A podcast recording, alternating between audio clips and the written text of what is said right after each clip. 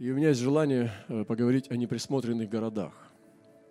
Вы знаете, во времена Соломона у него был друг отца, это Хирам. И у Соломона была большая задача построить э, Господу храм и построить себе дом. Ну, многие спорят о том, как, что надо сначала сделать, потому что Соломон строил свой дом долго. Он женился на египтянке. Зачем он это сделал? Это было Э, как союз политический. И он хотел силу Египта, богатство Египта притянуть э, к себе. Но дело в том, что Бог запрещал соединяться с Египтом. Но Соломон имел очень много благодати, он имел очень много благословения от отца. И Давид передал ему наследие. Этот небольшой грешок Соломона – небольшой непослушанице, что он соединился с египтянкой. Он как бы сначала внешне не повлиял на то, что благословение отступило. Нет, благословение не отступило, но оно стало работать. Этот грешок стал работать. Он стал сильно работать на разрушение Соломоновой жизни. И вот эта первая жена его, египтянка, красавица, черноглазая, он ее привел и ее поселил в дом, который строил много лет – и также он сделал дом Господень. И вот у него было два больших дома. Дом свой с египтянкой черноглазой и дом Господень с Божьим присутствием. И здесь вот Соломона разломала. Потому что, начав с одной черноглазой египтянки, он стал продолжать. И вы знаете, что у него было 300 жен, да? И 600 наложниц – и они начали склонять его сердце, когда он стал стареть, ослабевать. Они стали склонять его к своим богам. И он построил копище Астарту, Астарте, Ваалу и другим богам, мерзостям, Хамасу. Вы представляете, это же все серьезные э, демонические силы. И он им построил копище. То есть вот начав вот с этого небольшого момента, с маленькой ступенечки влево – это очень серьезно, когда мы заигрываем с дьяволом. Поэтому сегодня мы хотим, чтобы Господь нас держал в своей руке. И Давид молится, что вот почему Бог не стал называться Богом Соломона? Потому что Давид не был таким. Давид таким не был. Он до конца сокрушался. Он был сокрушенным человеком до самого конца своей жизни. Он крушил себя – он был скор на покаяние. И хотя он сделал страшное преступление, может быть, гораздо страшнее, чем Саул, потому что Саул всего лишь к волшебнице пошел, но не заколол э, там э, царя языческого. Ну, собственно, ну, таких-то грехов-то он не делал. Но Давид убил мужа жены, взял ее, сокрыл там, он делал такие вещи серьезные очень. Я даже не читал, чтобы Саул ложил под молотильные пилы, что там уничтожал мочащихся к стене. То есть жестокость Давида. Сегодня до сих пор в Палестине говорят о том, что Давид был не просто поэт, а жесточайший военачальник, которому равного свет не видывал по жестокости. И они правы. Но кто из вас бы ложил детей под молотильные колеса? Кто из вас бы растирал э, матерей, детей? Ну, матерей жен, жен он брал э, в, раб, в рабыни, раздавал своим воинам, а мочащегося к стене убивал. Давид, поэт, певец Израиля. Он был воином. Но Бог называет себя Богом Давида. И престол Христа называет престол Давида, не Соломона. И вот у Соломона был такой человек, который перешел ему от отца. Это Хирам – и вы знаете, что это был тоже царь, Тирский. И он, Соломон, э, попросил у него мастеров, каменотесов, там, каких-то искусных резцов, художников. И он попросил у него, чтобы творчество, искусство, которое надо было украсить определенные э, как бы, элементы храма, должны были повлиять на мастера Хирама – Поэтому в какой-то степени мы заимствуем мирскую мудрость, для служения Господу. Но интересно то, что Хираму это не понравилось. И он сказал, что это за город, который ты дал мне, брат мой? Что это за города? И назвал их землей Кавул, как называются они до сего дня. И послал Хирам царю 120 талантов золота. Вот эти вот неоприходованные города. Неоприходованные города. И город вроде как и Хираму не нужен. И Соломон его скинул просто – потому что Хирам почувствовал, что эти города, они не славные. И Соломон просто, когда стал платить Хираму за то, что Хирам делал для него, он стал отдавать ему негодное, то, что ему не надо. И Хирам его вычислил. Он его распознал. И сказал, ты зачем мне такие города даешь, брат мой? Я тебе делал все нормально, хорошо. Ты зачем мне такие города дал? И назвал их, э, значит, названием таким, как ругательским, да? назвал их Кавул. И до сих пор эта земля так и называется – Кавул. У нас бывают такие города. Я верю, что у Божьих людей не должно быть таких городов. И когда мы иногда берем какое-то служение, начинаем промаливать это служение, начинаем в него вкладываться, но потом оно нас перестает интересовать. Потом нас захватывает что-то такое. Я сам такой по характеру, увлекающийся человек – меня увлекает что-то, и потом это перестает интересовать. Но оно уже родилось. Оно уже пошло. Уже были задействованы люди. И я видел, что в моей жизни могут быть эти кавулы. И я хочу сегодня призвать, чтобы мы разобрались с этими кавулами и привели их в нормальное состояние. Это чтобы мы молились за те вещи, которые были рождены. Чтобы мы не оставляли их в запустении. Запущенные города – неоприходованные города. Я даже хочу вас попросить сделать некоторую вещь. Выписать в список те сферы, которые вы забросили в молитве. Тех людей, которых вы забыли и оставили. Те сферы, которые мы просто пренебрегаем уже, а они зависят от нас, от, в нашей зависимости. Я вчера, у меня есть родственники, моя тетя, она в свое время в детстве очень сильно послужила мне, когда родители приезжали, там у них были разные обстоятельства, учеба и так далее. Я даже и мама называла. Вот вчера мы поехали э, с моими друзьями, э, с сыном. Мы поехали туда, и я увидел, что ну, обстановка тяжелая, духовная.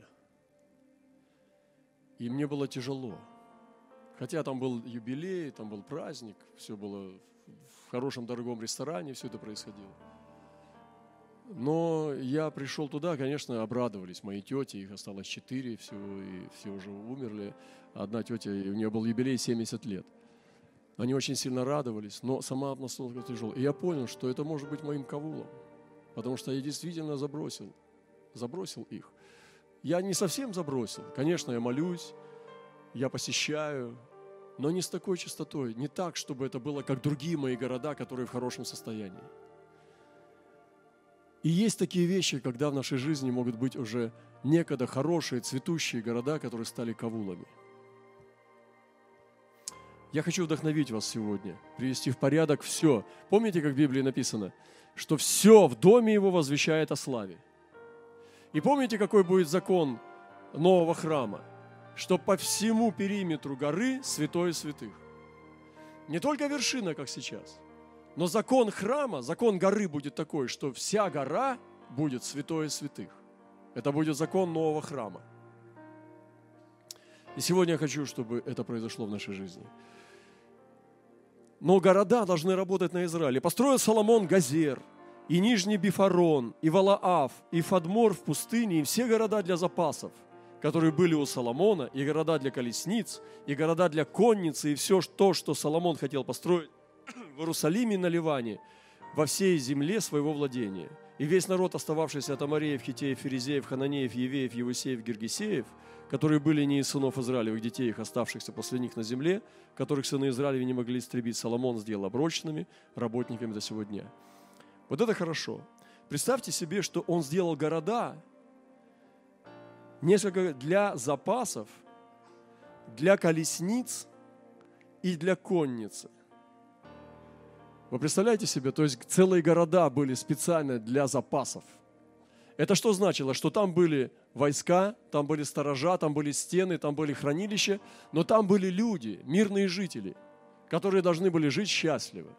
Вы знаете, как делают иногда какой-то район, делают новострой, делают полностью всю инфраструктуру, детские сады, аптеки, больницы, школы и так далее, чтобы люди жили там в инфраструктуре полностью оприходованной. И вот так вот примерно такие города делал Давид. Вот какие города у нас должны тоже быть, вместо вот этих запущенных. А представьте себе, для конницы. То есть главная ключевая тема этого города была возникновение – это конница. Или для солдат, да, города. И это интересно, потому что, ну, если кто-то был в Израиле, вы знаете, едешь через сопки, через горы, раз город стоит. Едешь дальше, раз тоже город стоит. Даже там Назарет есть, нижний есть, верхний Назарет. Это интересно, потому что их видно сдалека, и они небольшие. И вот такие города делал Давид. И я думаю, что это тоже в нашей сегодня компетенции делает подобные города, делает как служение. Мы просто с вами двигаемся, вот, размышляем.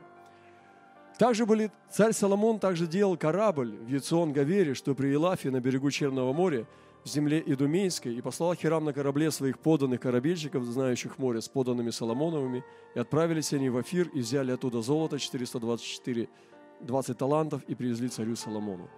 Города, добывающие добычу. Вот эти города, добывающие добычу, то есть которые приносят добычу Божьему Царству. Но Соломон не доделал защиту до конца. Это как, знаете, ловить ловля дырявыми сетями – это как дом без двери и замка. Служение без труда промаливающих молитв. И когда мы рождаем какие-то сферы в нашей жизни, рассматриваем их, и мы из-за них не молимся, они как города, которые не принимают хирам, как неоприходованные города. Давайте мы оприходуем их. Давайте мы позаботимся о них.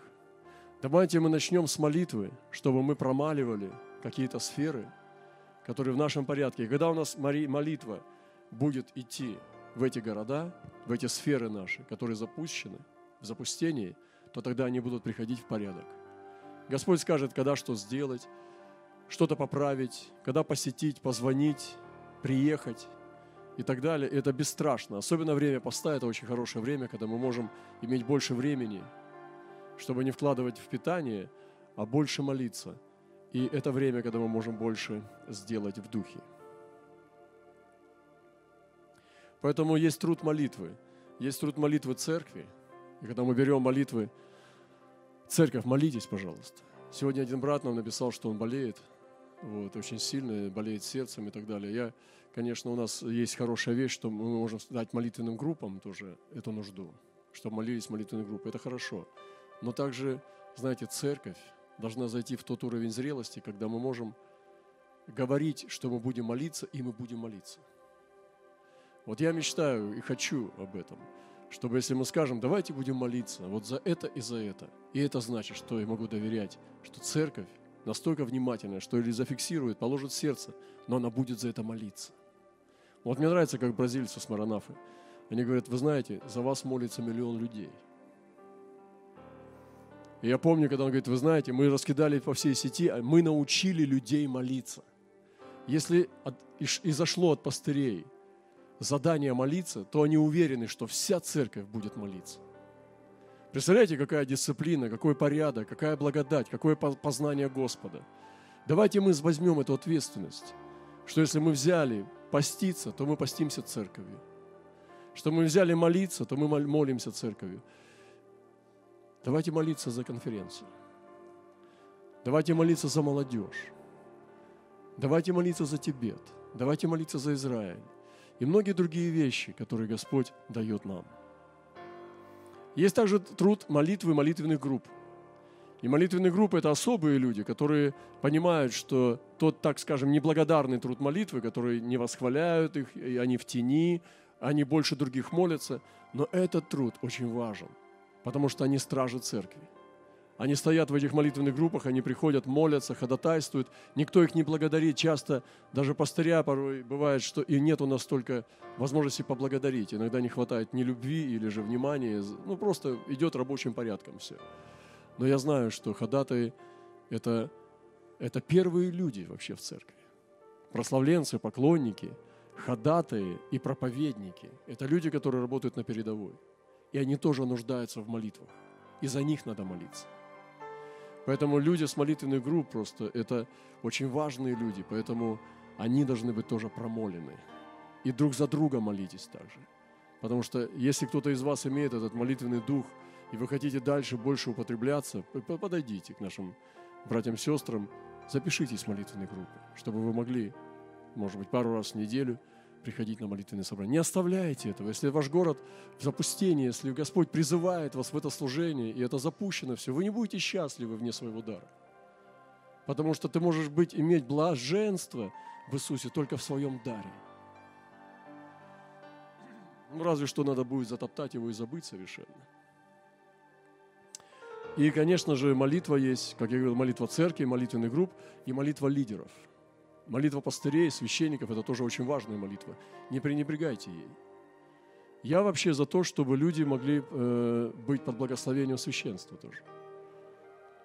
Я против того, чтобы человек просто вот захотел поехать куда-то, исчез, и непонятно где он, никого не предупредил, особенно если он лидер даже. Просто пропал. Вот, вот нет его, понимаете, разве ты в семье так поступаешь? Разве ты вот так вот пропадаешь просто? Ну нет, нет жены два дня, ну и что, ну все взрослые люди. Нет мужа неделю, ну ничего, все равно все взрослые люди, что мне подконтролировать? Подожди, послушай, если ты считаешь это семьей, ты не можешь просто так исчезать. Ты предупреди хотя бы, попроси благословения. И я верю, что молитва священников очень важна тоже. Когда ты можешь подойти и сказать, брат, помолись за меня, пожалуйста, пастырь. У нас есть несколько пастырей. Я благодарю за это Бога, что я не должен от себя ставить зависимость. Я сегодня пришел на молитвенное собрание перед, перед этим служением, порадовался. Мне не надо было даже, мне никто микрофон даже не дал. Я там сидел, просто наслаждался, что потом пошел сам взял. Вот, думаю, хотя бы раз помолиться. Вот, но подойти и попросить благословения, это же хорошо. Ты смиряешь себя, ты же действительно получаешь благословение. Это перед Богом же важно. Но если ты пренебрегаешь этим, для тебя это ничто не значит. Послушай, ты где вообще? Ты куда, куда ты пришел? Как ты относишься к братьям и сестрам? Естественно, ты пожинаешь то, что ты сеешь. Потому что если ты не сеешь, ты и не пожинаешь. Что ты сеешь, что ты пожинаешь. Куда ты сеешь, оттуда ты пожинаешь. Как ты сеешь, столько ты и пожинаешь. Поэтому есть закон сеяния и жатвы. Не пренебрегайте этим. Это очень важно. И мы говорим об этих трех молитвах, об этих неоприходованных городах, которые у нас могут быть, чтобы мы их оприходовали. Это молитва церкви в единстве, в духе Урии.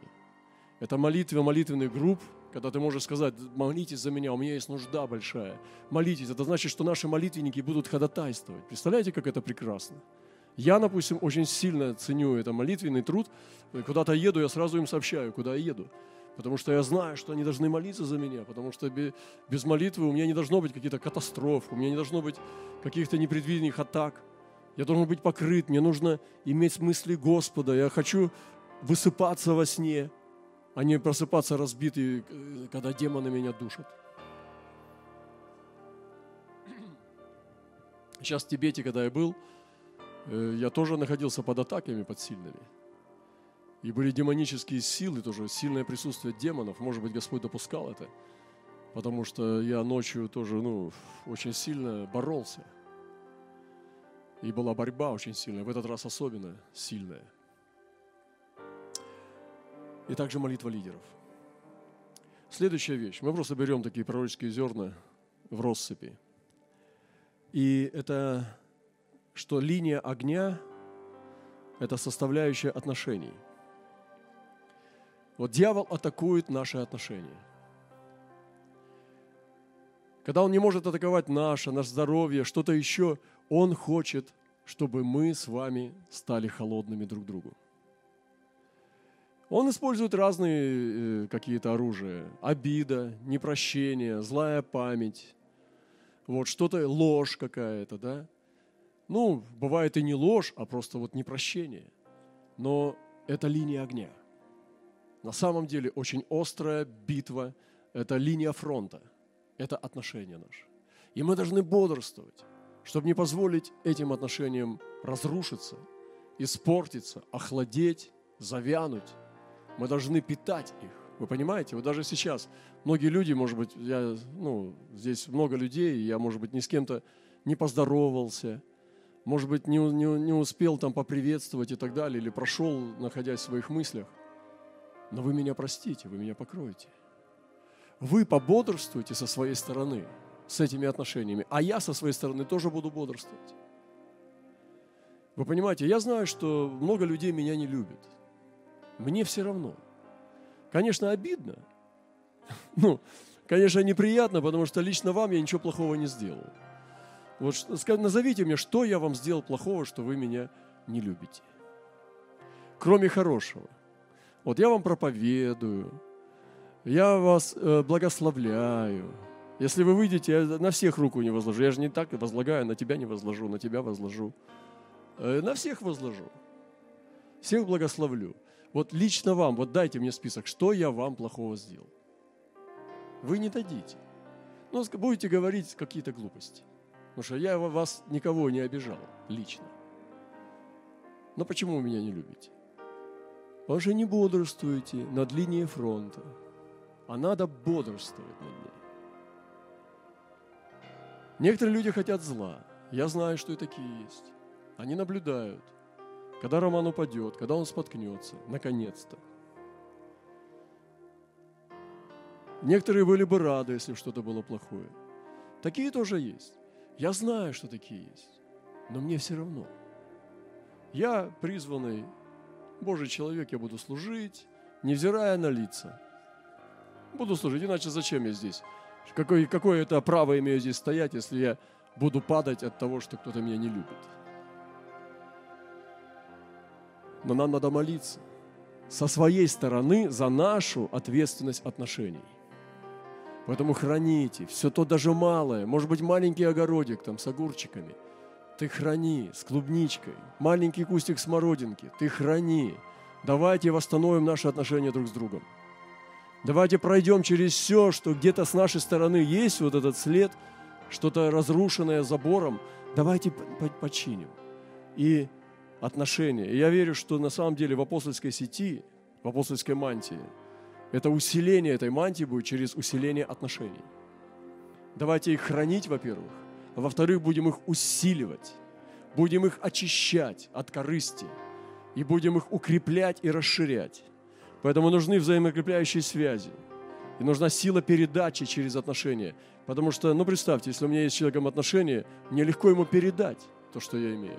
Если у меня с ним нет отношений, я не знаю даже, он холодный. Как я ему передам, что у меня есть? Иногда братья и сестры приветствуешь, он холодный. Ты чувствуешь, как он, ну ты же видишь, что он не любит или холодный, или что-то имеет на тебя. Но как ты передашь? Оно не передается. Оно колом встает и не передается. Поэтому твое благословение, оно не может на него прийти, потому что сердце его закрыто. И нам нужно сегодня бодрствовать. Если кто-то уже допустил что-то в сердце свое, давайте мы очистимся чтобы, как я начал сегодня, вот именно тема это, неоприходованные города. Те, которые Соломон запустил, и Хирам не принял. И вот они стоят, вот непонятно чьи. Соломоновы они или Хирама, и непонятно, вроде как оно изошло от Бога, а вроде и без Бога. Поэтому нам надо оприходовать все это, чтобы оно было все Божьим Царством. Аминь. Очень важно тоже, есть одно слово в Иисуса Навина, что когда Господь призвал способных к войне, но они не покорились воле Господа, они погибли, то есть погубил их. Когда Господь призвал способных к войне, но они не покорились воле Господа, они неверующие погибли. И сегодня здесь люди, способные к войне, братья и сестры. Может, не все, но они должны быть на войне. Если вы способны к войне, если вы готовы нести нагрузку, готовы нести ответственность в церкви – вы возьмите ее. Потому что способные к войне должны быть на войне. Я понимаю, есть неспособные, которые сами себя сделали неспособными, им так выгодно. Но есть способные, которых Господь призвал быть на войне. Встаньте вместе с теми, кто воюет, и воинствуйте вместе. Меня касается слова, когда Господь сказал Агаре, «Встань и возьми отрока за руку. Мы должны протягивать руку народам. Мне нравится, что такое взять за руку? Что такое взять за руку Измаила? Что такое взять за руку буддизм? Что такое взять за руку ислам? Что такое взять за руку индуизм? Что такое взять за руку иудаизм? Что такое взять за руку шаманизм? И он говорит, встань и возьми за руку отрока. И меня касается сегодня, я хочу сегодня взять за руку эти народы. Я хочу взять за руку Тибет. Как я могу взять за руку? Сегодня мне написала эта поэтесса, написала, что Роман, для меня такая привилегия, что мы можем общаться с такими далекими народами через творчество, литературу и понимать друг друга, находясь так далеко. Вы знаете, для меня это, ну, как комплимент, потому что я хочу, чтобы у меня были друзья помимо церкви. Я от этого не теряю святость. Я от этого не иду на компромисс. Я не делаю какой-то мост в мир к дьяволу. Я, наоборот, влияю таким образом. И это не делает меня меньше сильным. Это не делает меня каким-то мирским. Нет, я уже определился, что я с Господом. Уже давно это сделал. Но эти друзья дают мне понимание, что я остаюсь человеком. Вы понимаете, когда Иисус Христос встретился с Пилатом, Пилат сделал о нем такое заявление. Он не сказал, это сектант, конченый. Он сказал, это человек. Он посмотрел на Христа, буквально несколько минут было это общение, и он сказал, все человек – Потому что Иисус был человечный. И Он был Сыном человеческим. Мы же должны оставаться людьми.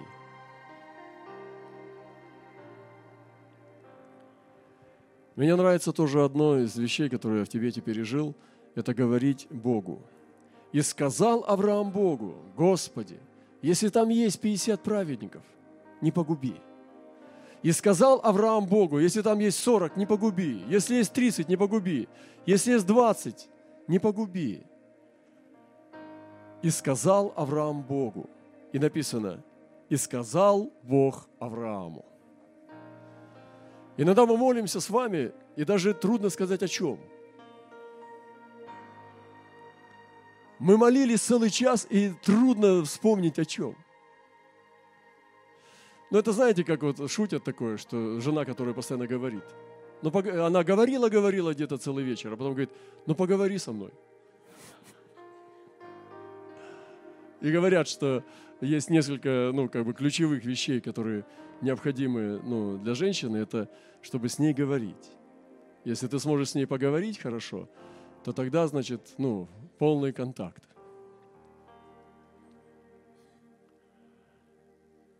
Вот с Богом так не надо. И сказал Авраам Богу, Господи, если есть 50, не погуби. Вот это слово «и сказал Авраам Богу» меня очень сильно касается. Мы должны знать конкретно, о чем мы молимся. Мы должны конкретно говорить Богу то, что мы просим. Наша молитва должна быть четкая и конкретная, потому что Бог такой. И Бог сказал Аврааму, хорошо, не погублю ради 20. Если бы спросили Авраама, Авраама, о чем мы говорили? Он бы точно вам сказал о чем. И Бог бы сказал. И меня касается это. И сказал Андрей Богу. И Бог сказал Андрею. И сказал Бог Наташе. И Наташа сказала Богу. Я хочу призвать вас к этой, вот чтобы не было неоприходованных городов молитв тоже. Непонятно о чем, намаливается час, и непонятно, что намолил. О, у меня молитвенная жизнь хорошая. Почему? Чувствую себя неплохо так. Намолишься, и такой идешь, все такая аж летаешь.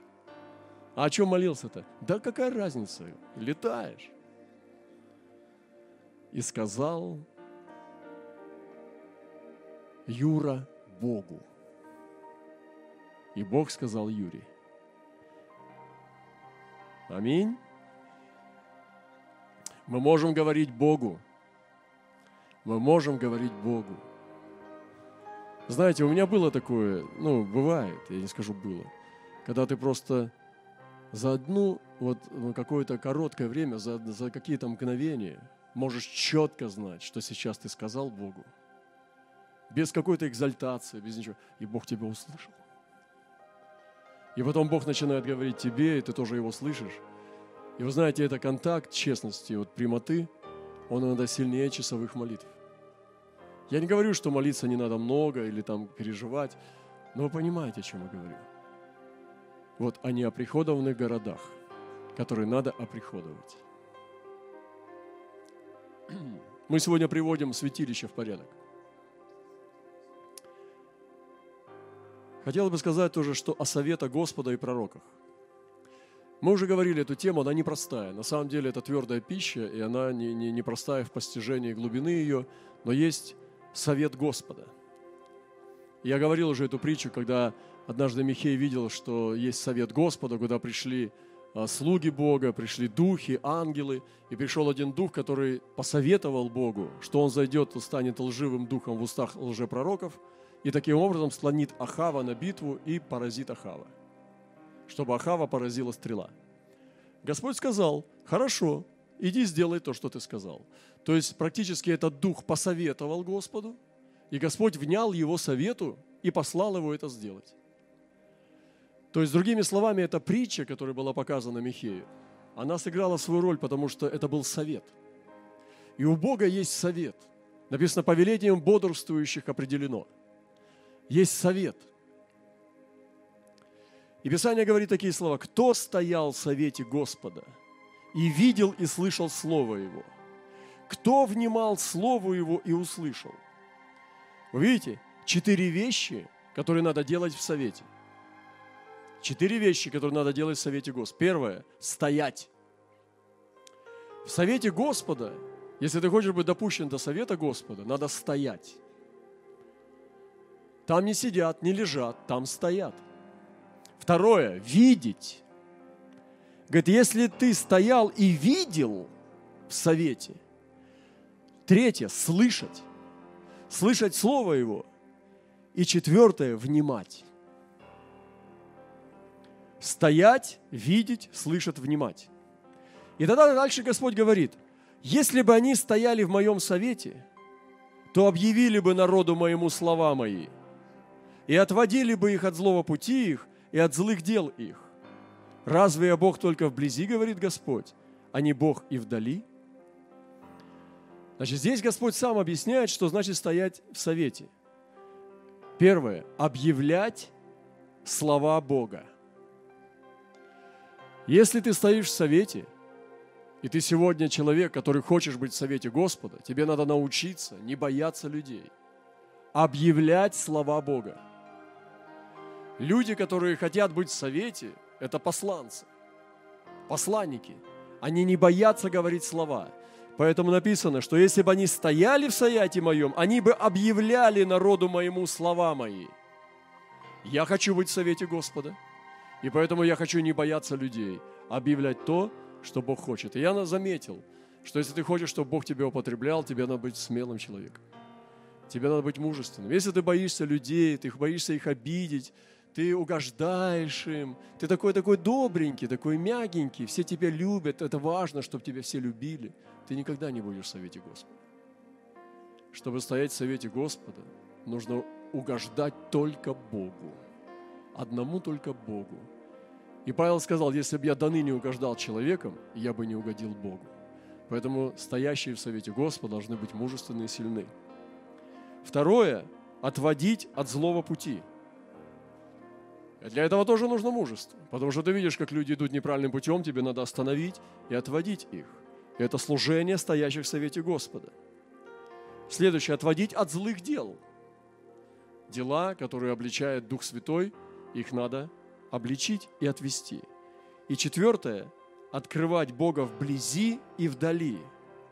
Это измерение близкого и далекого Бога. Вы знаете, иногда мы говорим о близком Боге. Он тебя так любит – он заботится о твоем доме, заботится о хлебе, о столе, о пище, одежде, здоровье. Но нам трудно говорить о далеком Боге. Разве я Бог только вблизи, говорит Господь, а не Бог и вдали? О чем говорит Бог? Что Он Бог вдали. И люди, которые еще далеки от Бога, они не без Бога. Просто Бог для них еще вдали. Но это их Бог. И, может быть, редки бывают еще и видения, и дожди, и благодати, и что-то еще, но никогда не лишайте ни одного человека Божьего благоволения. Никогда не лишайте ни одного человека Божьей благодати. Никогда не говорите, что ты без Бога. Потому что Бог говорит, разве я не Бог вдали? Есть люди, которые так далеко от Него, что кажется, что они никогда не были с Ним. А Господь так не думает. Он сказал, кто не против вас, тот за вас. И поэтому нам нужно еще постичь это измерение далекого Бога. Хотя Он и недалеко от каждого из вас, но это для детей Божьих, которые уже с Ним. Но есть люди, которые вообще совершенно не чувствуют Его признаков. Совершенно не чувствуют ни чудес, ни знамений. Они могут злословить Его, но Бог от них не отказывался. И я хочу постичь этого Бога. И поэтому здесь говорится о тех людях, которые стоят в совете Его. Это знаете кто? Кто имеет богопознание. Поэтому я хочу сегодня получить измерение Бога, который и вдали. Для меня Бог сегодня не вдали. Для меня Бог вблизи. Но есть люди, которым нужно истолковать их путь далекого Бога. Вот здесь сегодня я буду заканчивать. И он говорит, пророк, который видел сон, пусть и рассказывает его как сон, а у которого мое слово, пусть говорит слово мое верно. Что общего у Микины с чистым зерном, говорит Господь. Слово мое не подобно ли огню, говорит Господь, и не подобно ли молоту, разбивающему скалу? Так говори пророку. Что ответил тебе Господь? Или что сказал Господь? Сегодня есть сны, видения, как Господь говорит с народом своим – но есть также Слово. Открытое Слово – это самое верное Слово, которое Бог сказал в Писании. И это Слово, оно самое авторитетное, с ним никто не может поспорить. Поэтому мы считаем, что дар открытого слова – это самый мощный дар, который ведет церковь. Потому что сам, как кто может авторитетно выдать сон за Слово Бога? когда сам Бог сказал в Священном Писании свое слово. Поэтому мы не, види, не водимся с нами, не водимся видениями, но они являются советниками на укрепление Слова. И Слово, и здесь Господь говорит, что цените мое Слово. Вот почему мы должны с вами вкушать это Слово. Мы должны знать это Слово. Мы должны исповедовать это Слово размышлять над этим словом, цитировать это слово, потому что его говорит Бог. Это самая авторитетная сила на земле, во Вселенной, это Слово Бога. И он говорит, что как они говорят, о сне, как о слове. Нет. Что общего у мекины и зерна? Вот мекина, знаете, шелуха вокруг него. Она тоже часть зерна. Но зерно само, из которого делается мука, это и есть Божье Слово, это хлеб – это пища. Ты не можешь жить сном. Ты не можешь питаться видением. Ты живешь Божьим Словом. Поэтому цените Божье Слово. Питайтесь каждый день этим хлебом Божьего Слова. Поэтому поставьте все на свои места. Мы верим в видение, мы верим в пророчество и откровение. Мы очень ценим их и следуем за ними. Но мы понимаем, что они укрепляют, утверждают, поддерживают, доказывают Божье Слово. И он говорит, мое слово не подобно ли огню и молоту, разбивающему скалу. Вот оно слово. Огонь Божий и молот, разбивающий твердыни сердца, разбивающий скалы твердыни дьявола. И культура пророков такая говорит. Так говори пророку. Что ответил тебе Господь? Игорь Пак. Что ответил тебе Господь? Вот. Если он пророк, он скажет. Помните, к Еремии пришли в темницу и говорят, есть ли у тебя слово от Господа? Он говорит, есть. У пророка должно быть слово. Меня учили так, что если, брат, тебе говорят проповедовать, никогда не отказывайся. Это опасно.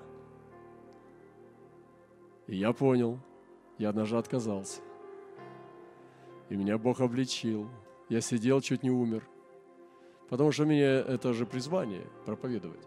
И потом сестра подошла мне, говорит, брат, она видела, как пастор мне сказал.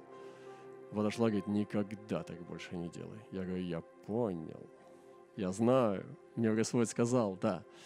И когда мне дают слово, я всегда говорю, это мой принцип. Может быть, у тебя другое не было и так далее, но пророк всегда скажет «есть». И говорит, если, если у тебя слово, Еремий в темнице, открывается дверь, кричат, ты здесь и здесь. Есть у тебя слово от Господа? Есть! В полной темноте, в вонючей яме, слово от Господа есть. Я хочу всем вам пожелать, чтобы вы всегда сказали «есть». И если ты пребываешь в Слове с Ним, у тебя есть.